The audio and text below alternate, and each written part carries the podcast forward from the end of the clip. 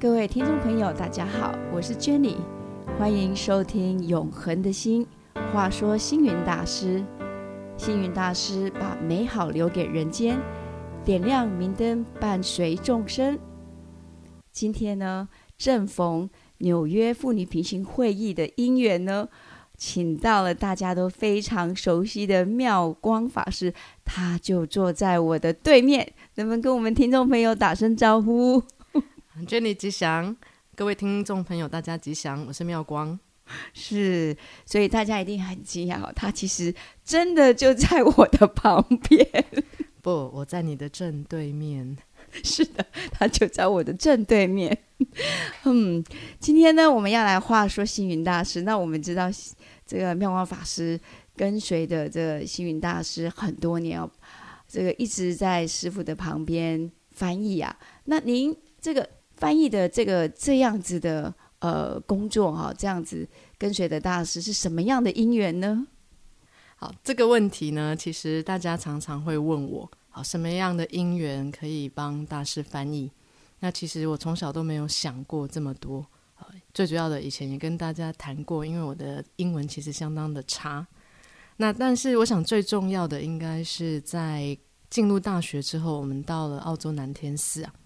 那实际上那个时候，你会注意到很多第二代的孩子，好或被父母亲带到道场之后听不懂中文，那所以法师就会开始寻找懂中文又懂英文的这个同年龄的青年或是孩子呢，来帮他的朋友翻译一下。所以是很随机的在现场问说：“哎，有谁可以做翻译？”对，那实际上我也没有举手，因为我是没有把握的。好，只是因缘就是如此嘛。好，我跟大家也谈过，我也不过就是把拳头撑在下巴下面，然后呢，那个法师就以为我是举手，因为这样子他就点了我的名字。那上去翻译之后呢，实际上我也能够明白，那法师他呃虽然对我们的翻译没有很大的要求，但是我想最重要的目的是希望今天来到现场。啊，来到的道场参加法会或是参加课程的孩子呢，至少不要空手而归，嗯，至少不要什么都听不懂，嗯，所以我一直很记得这样子的出发点，对，所以我就是这样子在大一一直到大学毕业嘛，嗯，那我也认为应该好好的做，所以我就开始认真看大师的书。那在当时在做一些翻译的时候，也会有一些英文老师，也就是南天寺做义工的老师。那住持就会特别请他们。好，当时住持是满千法师。哦，对他们就会请这些英文老师来帮助我。就哎，刚刚翻译的东西改过来是什么样子？哦，对，那我就觉得哎，这个挺好的。对，因为挺好的，就是哎，我我会越做越好。对对对对，对，英文会越来越好，而且是翻译完，你会发现大家对于佛法会更加的认识。嗯，那一直到大学毕业之后，我就开始想我要做什么。哦，对，那我大学毕业想的绝对没有出家这两个字。对，因为我想要游山玩水。哦，然后我想要具足自己赚钱的能力。嗯，对，那所以当时我就觉得，哎，如果我有这个四五年的翻译的经验的话，我可以去考个翻译执照。哦，那听说联合国翻译还蛮好，那个那个待遇很好，好像是一年就是几万美金嘛，而且是免税，十万块以上。对，嗯，特别是免税，所以就是因为这样子，所以你就有这个念头。对，我就觉得我这样我自由嘛，而且我还是可以护持佛法。可是因缘就是很奇怪，就是当我已经毕业那段时间，我想说我暂时先不要到道场，我专注一下我自己的职业的时候，就是师傅星云大师师傅他就来到了南天寺，而且那次很奇怪哦，他通常到一个地方不会超过一个礼拜，可是那一次他竟然在南天寺住了两个月，哦，两个月啊？对，大概在两千年的时候，他住在那边，他把他所有的书记都带到那边。好，去写佛光祈愿文，然后呢，再去呃校对这个王氏白语，那么都是我们很熟悉的稿子。对对对对对。所以那时候一大票的这一些书记法师，他们就是在南天寺的图书馆嘛。那师傅只要早上或是晚上去跑香的时候，就会把呃这些书记，对我们周我们周围这些义工，他就会叫我们跟他一起去跑香，然后问我们是做什么的。哦。对，那结果我一走过去的时候，满千法师就跟他介绍说，这个人是专门学翻译的。哦，就是这样子。对，那师傅就注意到了，对，他就注意到，可能也想到，哎，现在可能佛光山他会需要外语的人才，需要翻译的人才，对，所以他就开始跟我对话。哎，你是谁啊？你为什么听得懂我的话？哎，我我记有点记得我这一生第一次好遇到我们的师傅，他跟我说的第一句话就是：“你听得懂我在说什么吗？” 对，然后我心里就想啊，我为什么听不懂你在说什么呢？你讲的就是中文呐、对对，他说我讲的是扬州腔，你为什么听得懂？哦，所以他那时候的用意就是因为他讲了一口扬州腔但是我听得懂。哦，但是你听得懂他那时候哇，对他，所以他那个问题我也觉得很奇怪，哎，为什么我听得懂？嗯，后来想想，就是我们从小就有阅读的习惯啊，在台湾的时候，妈妈就会我们那柜书嘛，她会每一季就是定期换最新的书。那到了澳洲之后呢，虽然我们也会看金庸啊、嗯琼瑶啊、易书啊、三毛啊，嗯。那突然有一段时间，你就会注意到我们的书开始默默被妈妈换成有情有义、往事白于有声书、老二哲学，老二哲学，对不对？心甘情愿。对好，我们就想妈妈是不是希望她只要叫我们倒倒垃圾，对，好，或者是干什么的时候都会心甘情愿。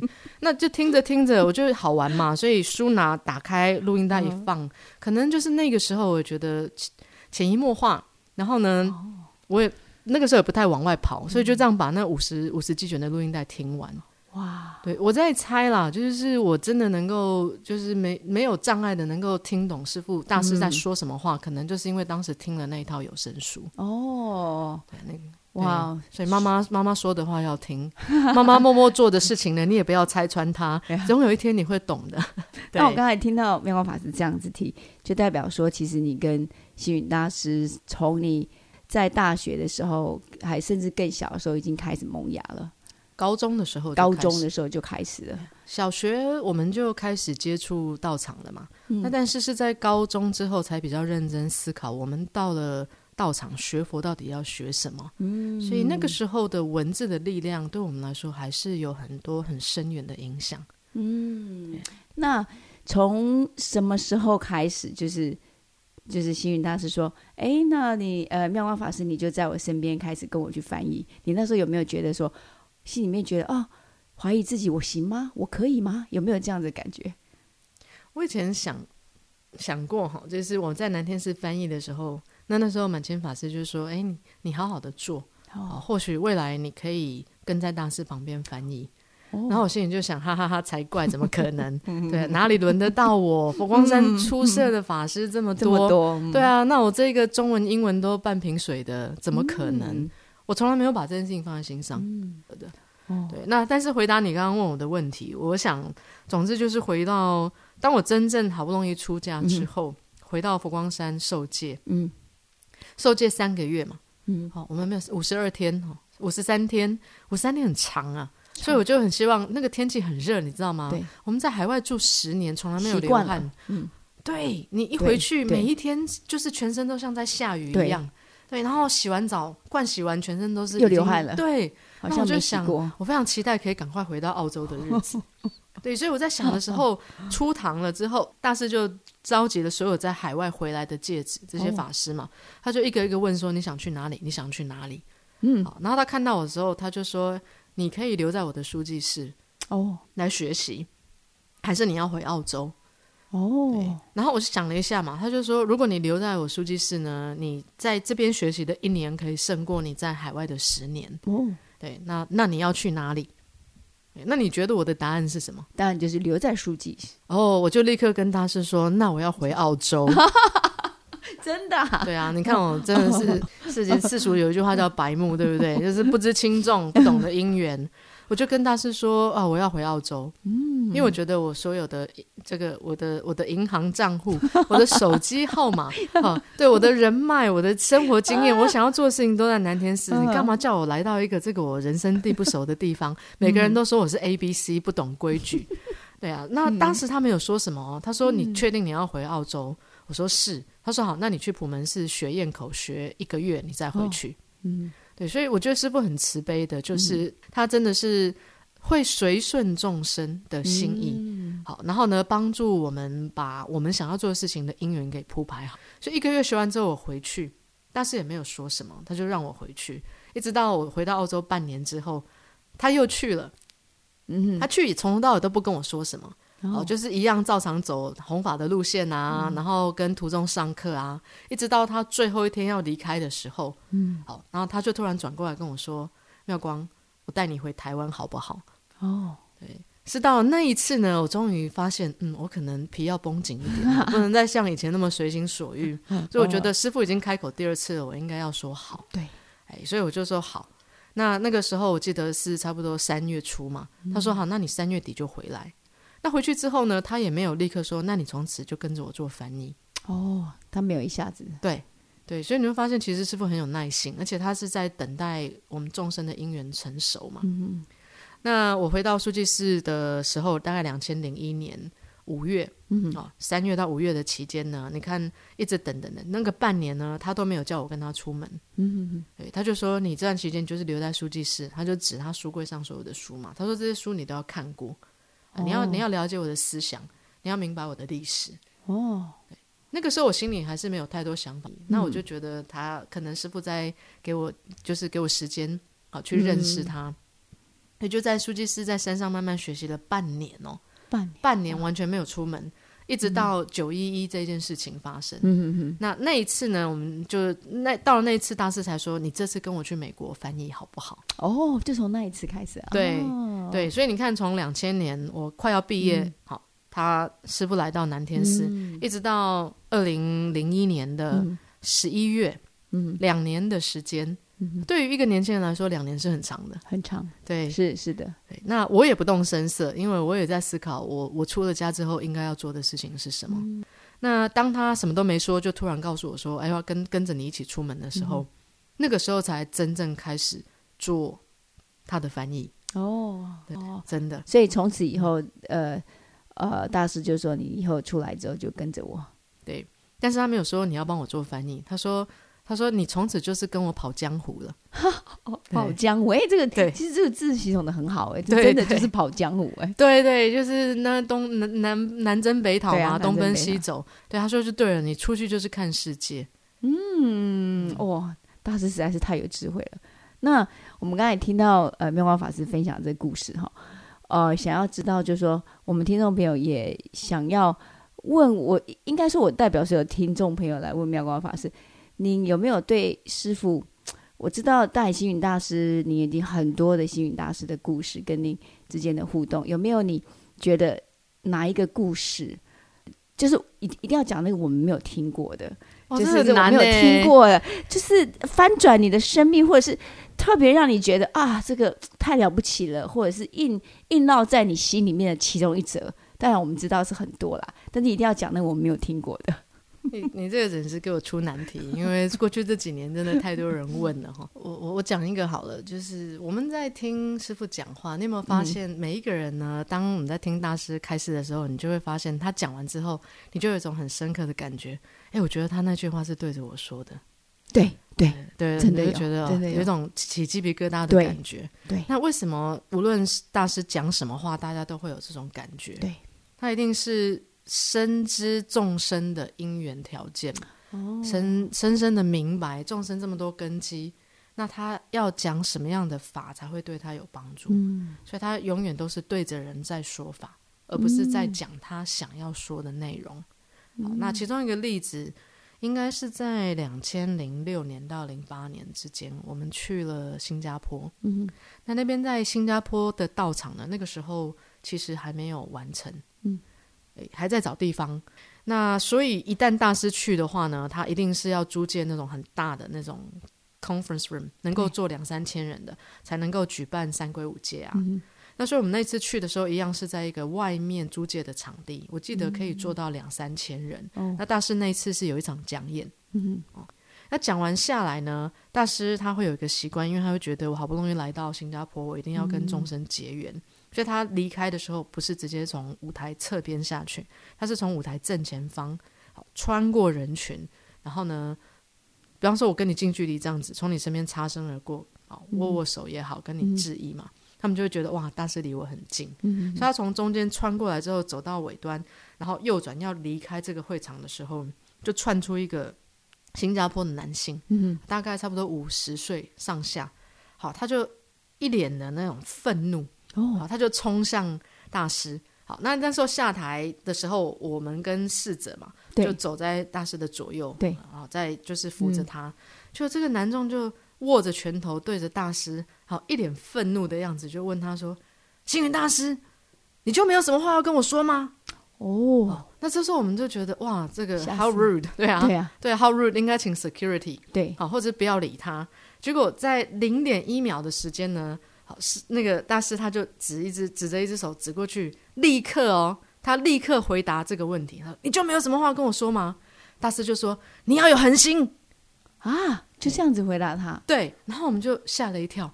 就那个男众，我永远记得，因为我大概离他只有一公尺，我很怕他出手打人。嗯那但是那一刻，当他听到大师说要有恒心哦，你会发现他的脸从充满了嗔恨到一种豁然开朗，他就哦开始笑得很开心了，哦从生气到开心，他笑着哈哈哈哇，这个大师你你怎么知道我要的是这一个？对对，好，然后他就走了。哦，对，那我们在现场看的，其实有一句台语叫“不飒飒”，到底到底发生什么事？对而且我们刚刚可能差点被打，其实哈，嗯你会有点紧张、心惊胆跳的。那我们一直到了哦，这个裴师傅上车之后，嗯要回到道场了。那我们就问大师说：“你认识这个人吗嗯，？”啊，大师说：“我哪里认识他？啊，不认识，不认识。”那我们说：“那师傅你怎么知道要告诉他有恒心，嗯而且他很开心？”嗯，然后师傅就转过来跟我们说：“我问你，哪一个人不需要有恒心？” 嗯，所以所以师傅其实也看得出来，对他的法，好，我想是能够走入每一个众生的心里。嗯所以我记得《法华经》有一句话说：“天下无不是药的草。嗯就是在神医的手上呢，你只要能够摸到的、拿到的这一些植物，嗯它都有办法让它变成能够医疗病痛的这个药。嗯那佛法就是这样子，它譬喻的就是这个概念。我的佛法要真正对众生有帮助，它要对任何一个人都能够对这个佛法感觉到它是跟我有关联的，嗯它是受用的。对，所以我想，如果你没有常年的经验，哦，跟人群、跟众生接触，你不会这么去这么了解众生心里想要的、需要的是什么。对，所以为什么人间佛教叫做人要的？嗯前面是佛说的，后面是人要的。那大师他说的佛法呢，从来都不是哦，我今天来到这里，我想要讲什么，他会花一点时间跟每个地方的主管好了解你这一次要度的是什么人，好、来的会是什么人。那从这个里面他会去了解，那我这次应该讲什么？对，所以就那个一句要有恒心，就直接打入了这个陌生人的心里，而且让他觉得非常开心，非常的受用。我想世界上没有多少人能够做到这样。对，对，对所以他懂众生，他也明白众生需要什么东西。嗯，哇，哇，我们刚刚听妙光法师讲这个这个意犹未尽啊，再来一个，哈哈，有这好像讲笑话了吗？你刚刚讲的笑话好好笑，再一个，再来一个，再来一个，对不对？下次我们也这样子 interview Jenny，对啊，这个实在是太好听，就觉得说，哎呀，意犹未尽，你少来，赶快把握机会你，少来，一直要讲说我没讲过的。你有听过那个打巴掌的事吗？没有哦，就是师傅叫叫我过去说过来给我打一巴掌。啊？对这个是在发生在两两千零一年，在马来西亚。那那一次应该是国际青年会议嘛，第一次走到台湾以外的地方，在这个吉隆坡绿野仙踪的饭店，我不知道你那次有没有去，两千零一年应该是有，应该有嘛？你记不记得很大的一个会场？对，然后青年都住在那个一栋一栋的那个绿野仙踪，对对，对，那有些法师跟干部就是在金马宫嘛。那我记得那一次也也是我刚刚开始跟着师傅好在旅游，在看见不同的人。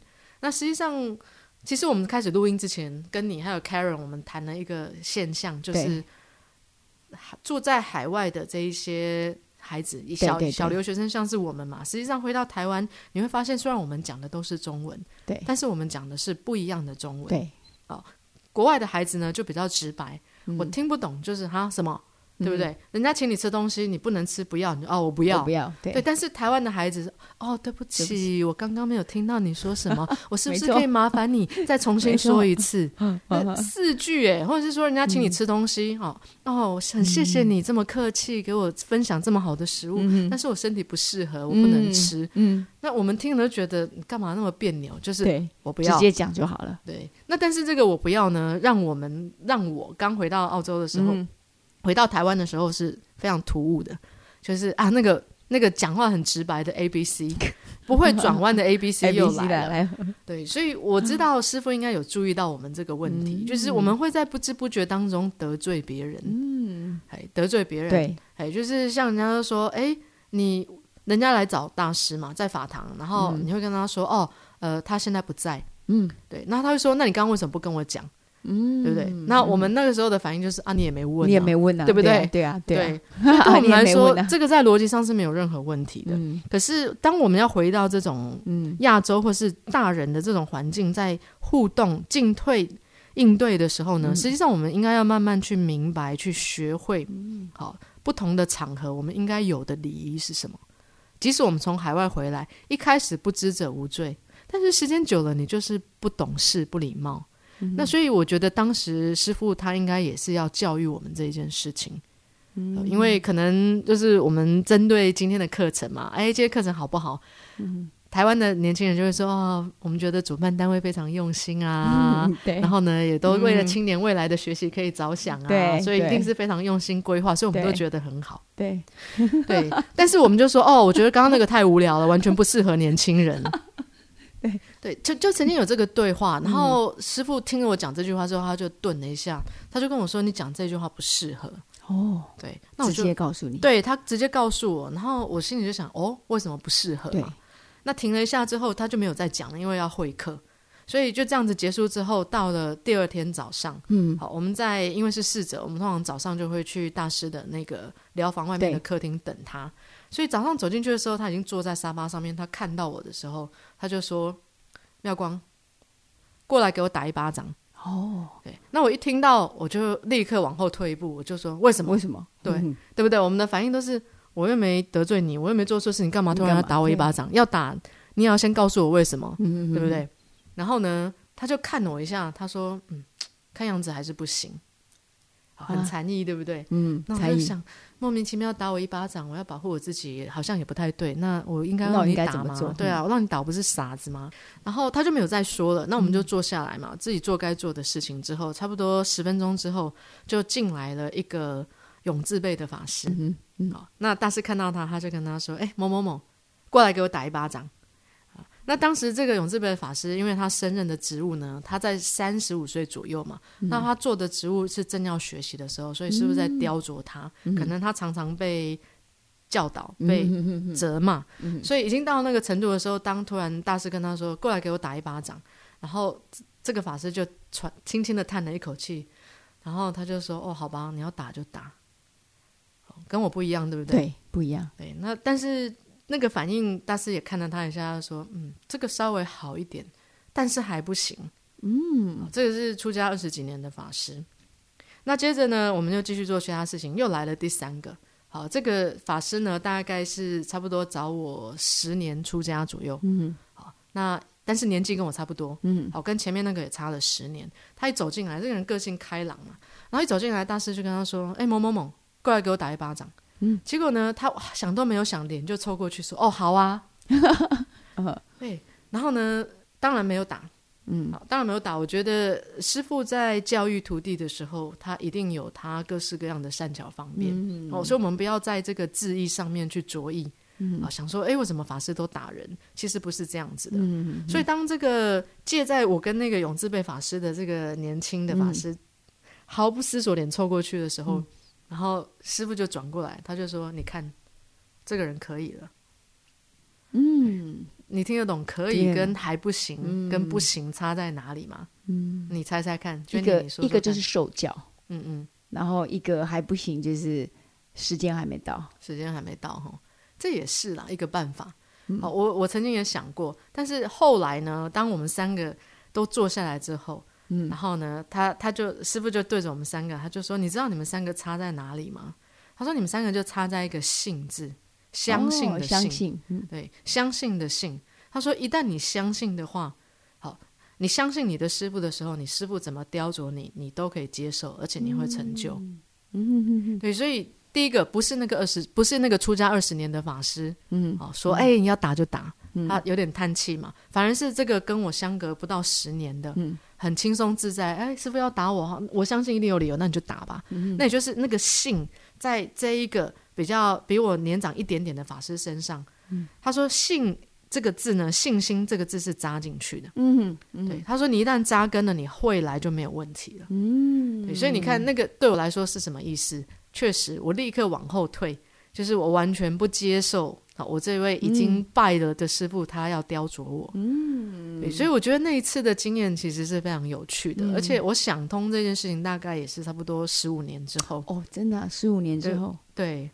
对我，我每一年都在想嘛，就是我对他的诠释是什么，我对他的理解。嗯，那但是十五年之后，我会去注意到为什么是性扎根了，信心那个根扎进去的话，做什么都不会阻碍你。对对，因为你不会再动摇了。对对，所以我觉得那一次的经验，就在我刚刚开始跟着大师跑江湖的时候，哈，让我印象深刻。嗯，其实哈，妙光法师有很多的故故事，因为我们常常听在听妙光法师讲座，哈。都很感动啊！你讲九九一的故事也是，每一次讲，每一次大家都会哭，觉得每一次讲就好像从来没有听过感觉。虽然知道你要讲这个，可是每一次讲都会觉得，怎么每次听都那么感动呢？我那种我们就趁趁这个机会聊一聊，我们为什么会面对面坐在坐在这里好了？我们怎么会出现在纽约？哦，实际上刚刚 Jenny 提到的，就是我们今天下午在纽约联合国这个妇女平权。好，我们国际佛光会有机会争取到一个平行论坛嘛，平行会议。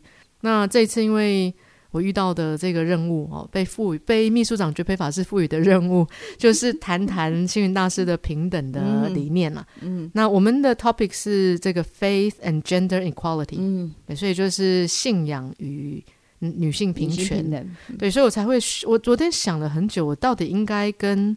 来到这个纽约现场的这一些人讲什么？嗯，因为我发现里面有大概一半哦，都不是我们已经认识的信徒，也不是我们的会员。对，所以我就想，非佛光会员要认识星云大师，应该听什么故事？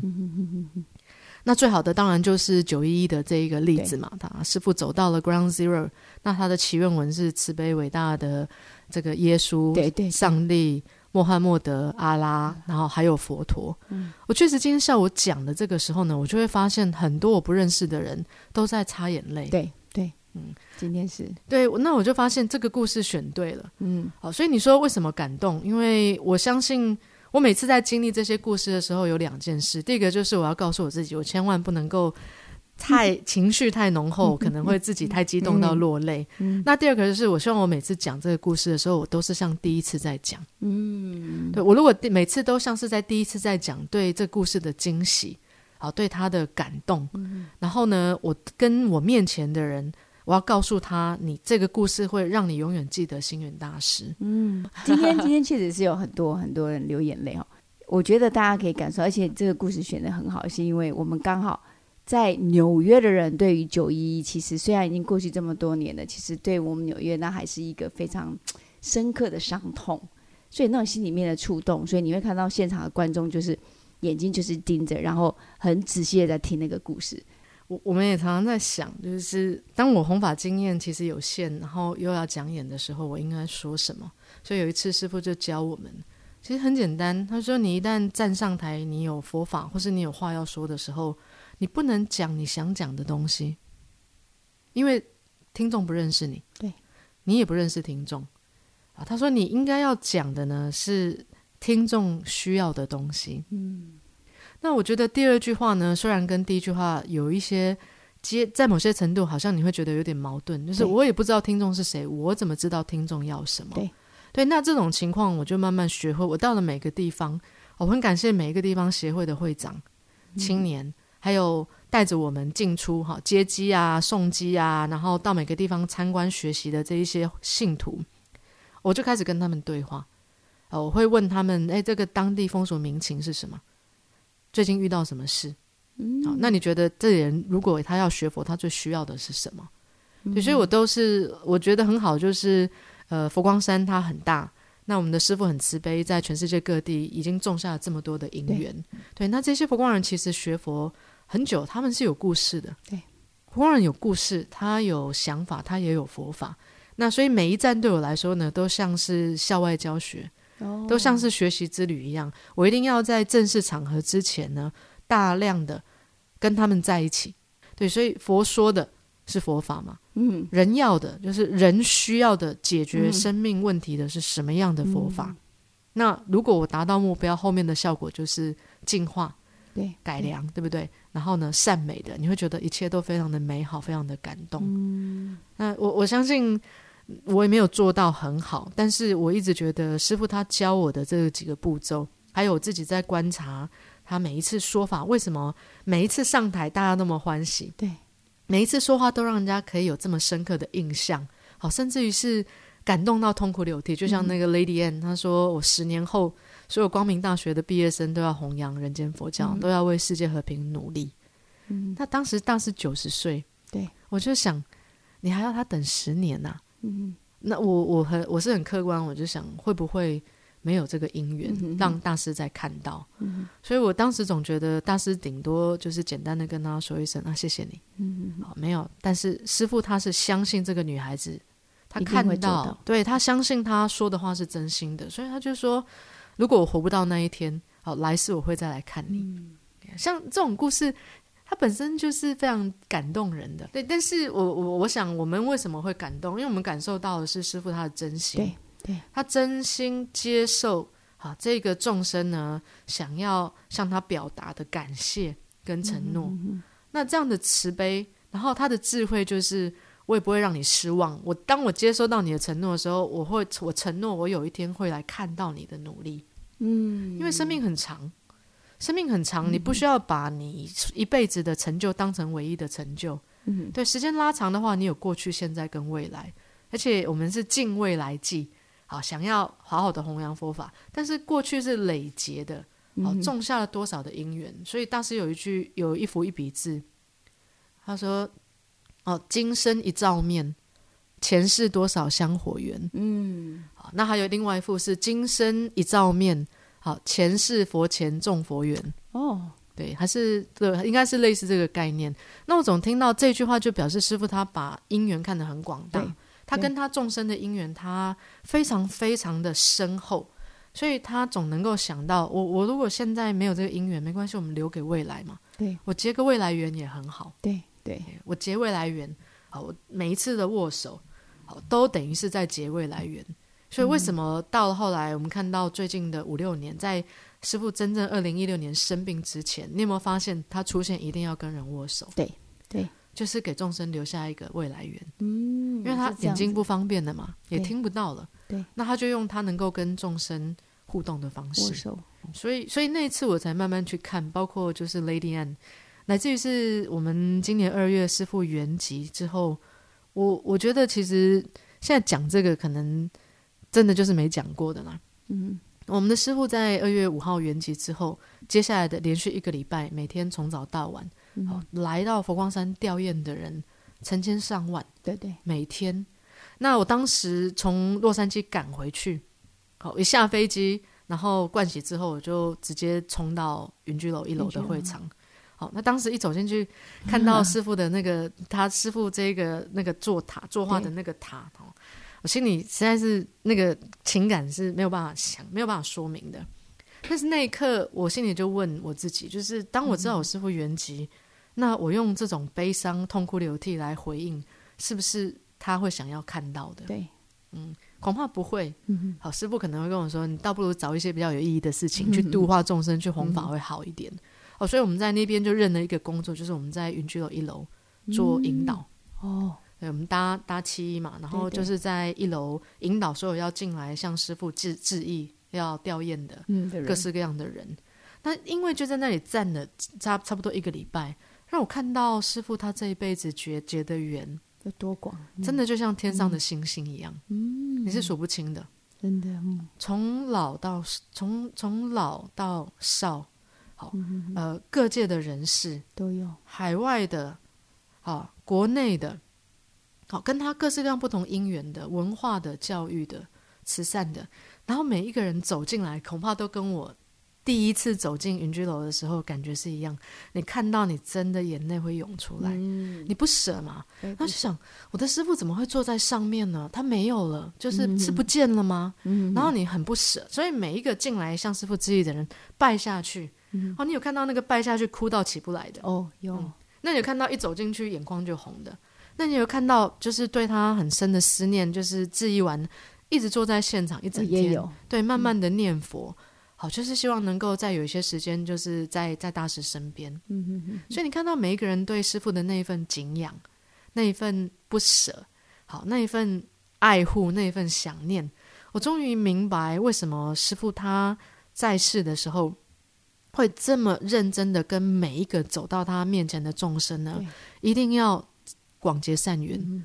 嗯哼，对，而且他让每一个人都觉得他是最特别的。嗯，对，你有没有发现你，你讲起大师的故事的时候，你就觉得哦，大师对我是最好的。对对，有没有？大师很疼我，对嗯他让我觉得我很特别，那就是因为他很认真的面对每一份众生的因缘。嗯哼哼哼哼，但这个缘实在是无量无边、广大到我我觉得看的不只是感动，还有一种惊讶，嗯就是恐怕这些因缘也不是只有这辈子所结的。嗯，哇。对，哇，那我们姻缘非常好，谢谢妙光法师。那这个大家听众朋友，我相信大家听了妙光法师的这个故事，一定是满满的感动。那我们再一次的谢谢妙光法师，谢谢谢谢 Jenny，谢谢大家。心怀度众慈悲愿，身似法海不系舟。问师一生何所求？平安幸福照五洲。我们还有很多星云大师的故事跟大家分享，我们下次见。